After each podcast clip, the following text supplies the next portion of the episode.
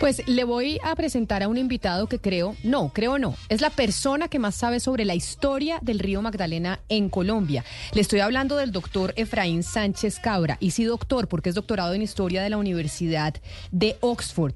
Y además, pues viene haciendo la curaduría de una exposición que está abierta al público desde el 16 de diciembre del año pasado que se llama El Magdalena, una cuenca posible que abrió, eh, una cuenca posible que además pues ya se está visitando desde el año pasado. Y por eso quiero saludarlo, darle la bienvenida doctor Sánchez. Mil gracias por atendernos el día de hoy, en donde, pues en el país, pero sobre todo en la zona de mi compañero Oscar Montes, hay una gran preocupación por la situación del río Magdalena. Gracias por atendernos.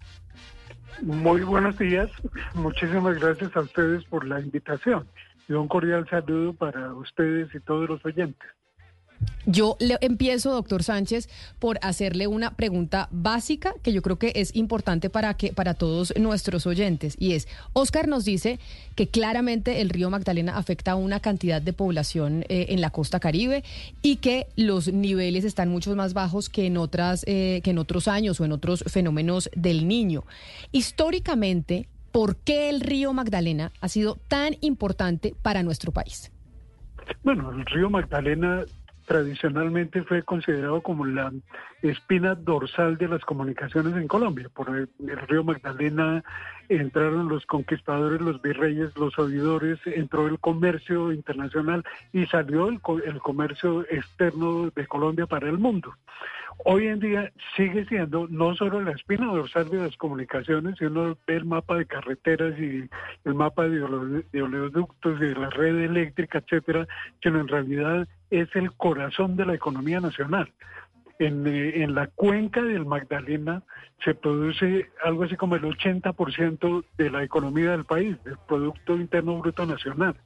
Y además en la cuenca vive cerca del 80% de la población del país. Eh, quiero hacer notar que no estoy hablando solamente del río, sino de la cuenca, lo cual nos permite ver a esto como un sistema. Lo que está pasando hoy con el río Magdalena, esa sequedad de la que ustedes, de la que ustedes hablan, eh, es, lo que pasa con toda la cuenca, los ecosistemas de la cuenca, que incluye las ciudades más importantes del país, Bogotá, Cali, Medellín, Barranquilla y un eh, número de capitales que son las capitales de los 17 departamentos que se incluyen en la cuenta, en la cuenca y las, eh, las ciudades y pueblos de más de 750 municipios que abarca la cuenca.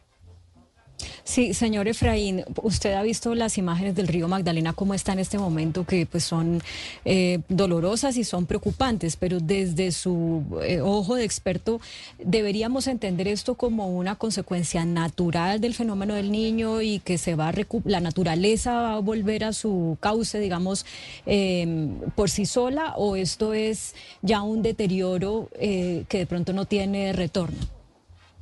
No, yo, yo no, no, no soy tan pesimista. Yo creo que el río Magdalena y la cuenca son resilientes, o sea, buscan recuperarse no obstante las inmensas presiones que gravitan sobre él. Pero lo que sucede en este momento es que tenemos la conjunción de tres fenómenos distintos.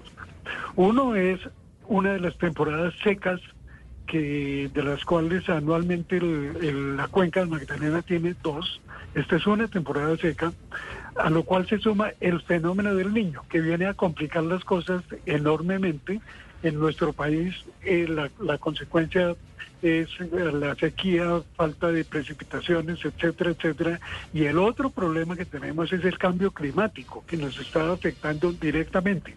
O sea, esta es una situación extrema que yo creo tiene solución en el futuro. El río Magdalena va a volver sin duda dentro de poco tiempo a sus niveles normales, pero este fenómeno puede repetirse.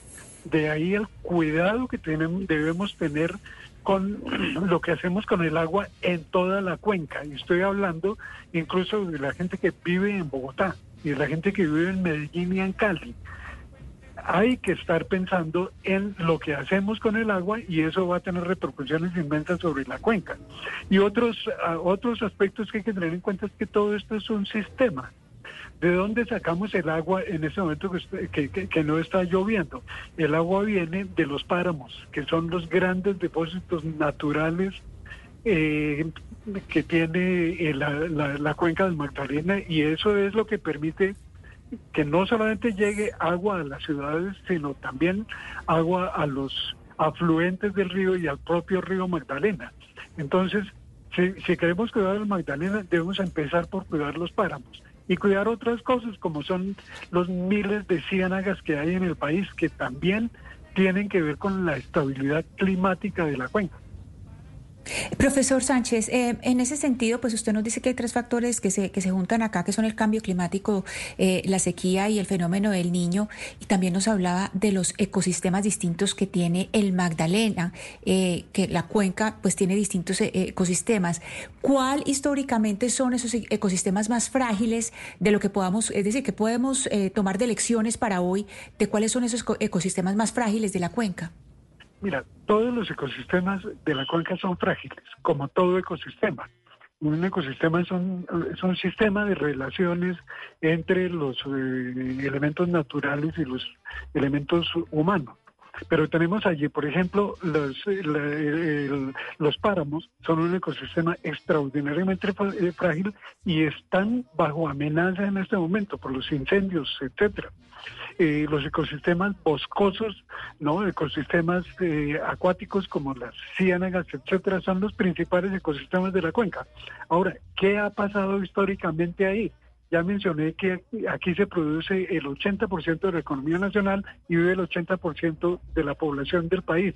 Entonces lo que ha sucedido es, y es el pecado mortal más grave que hemos cometido con la cuenca, es la deforestación.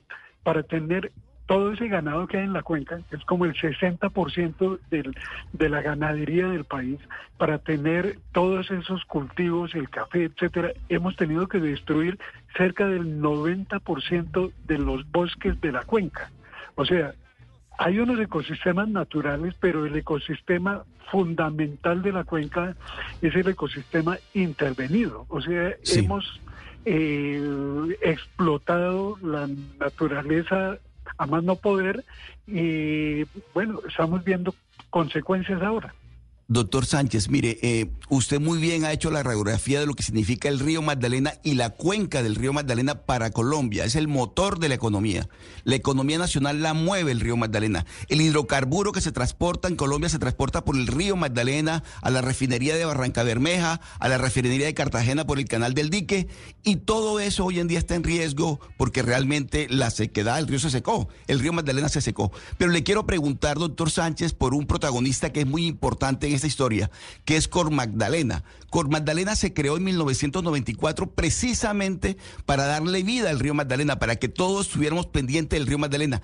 ¿Qué pasó con Cor Magdalena? ¿Por qué Cor Magdalena no ha podido cumplir, doctor Sánchez, con esa misión de ser el organismo encargado de, de dar la vida por salvar el río Magdalena? Cor Magdalena se creó en realidad en 1991, lo creó la constitución de ese año como entidad especializada en el cuidado del, río Magdalena, ¿no? Desde la zona ribereña, son 125 municipios o algo así. Pero aparte de Cor Magdalena, hay otras casi 20 corporaciones autónomas regionales que tienen que ver con el río. Entonces, si uno ve el mapa de las instituciones y de las entidades, incluso comunitarias, que están trabajando por el, por el río, uno se pregunta qué es lo que está pasando.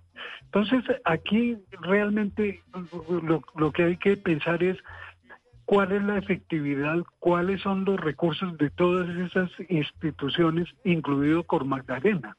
Entonces, es una responsabilidad gigante para, para una sola entidad. Entonces, habría que ver eh, sus recursos, habría que ver cuáles son las actividades que está desarrollando con Magdalena y cuál es el, el apoyo que tiene no solamente de los gobiernos regionales y locales y del gobierno nacional, sino el apoyo de la ciudadanía. Esto de la ciudadanía es algo muy importante porque los, los males que aquejan hoy al Magdalena y a su cuenca solamente se pueden eh, modificar mediante cambios culturales. Y no solamente se, se relacionan con el uso que hacemos del agua, sino se relacionan también incluso con la, gente por la cual votamos, que va a tomar las decisiones sobre nuestra agricultura, nuestra ganadería, nuestra industria, etcétera. Entonces, ahí es donde está el quid de la cuestión sobre la actividad que desarrollan entidades como Cormagdalena. Pero sobre eso que usted está diciendo, profesor Sánchez, quiero pues cerrar agradeciéndole su tiempo de explicarnos la importancia del río Magdalena y cómo es nuestra columna vertebral como país. Yo no tenía ni idea que el 80% de la población eh, de, Colombia vive alrededor de la cuenca eh, del río Magdalena. Si esto, si no se toman las decisiones adecuadas en términos políticos, si el fenómeno del niño, el cambio climático sigue afectando y afectando y afectando al río sin que hagamos nada, ¿eso qué significa realmente para que, para que seamos conscientes eh, nosotros para Colombia? No, eso, eso puede significar una catástrofe definitiva para el río. Si la pregunta es si el río se puede acabar, sí se puede acabar. Eh, eh, ya, en, la antigua Unión Soviética se acabó con un mar, ¿no? Por las actividades agrícolas, etcétera, y la, escasa planificación que hay. Pero aquí en Colombia, si eso sucede con el río Magdalena, lo que vamos a ver es una catástrofe ambiental para toda la cuenca. La cuenca ocupa la cuarta parte del territorio nacional y una catástrofe ambiental para todo el país. Entonces, esto, eso es un escenario eh, apocalíptico en el cual uno no, uno no quiere ni pensar, pero la posibilidad existe. Entonces, Señor... de ahí la, la importancia de no solamente tomar conciencia, sino reflexionar y sobre todo actuar, cambiar nuestros comportamientos con respecto al agua, el aire, la tierra, etcétera, todo lo que hacemos con la cuenca.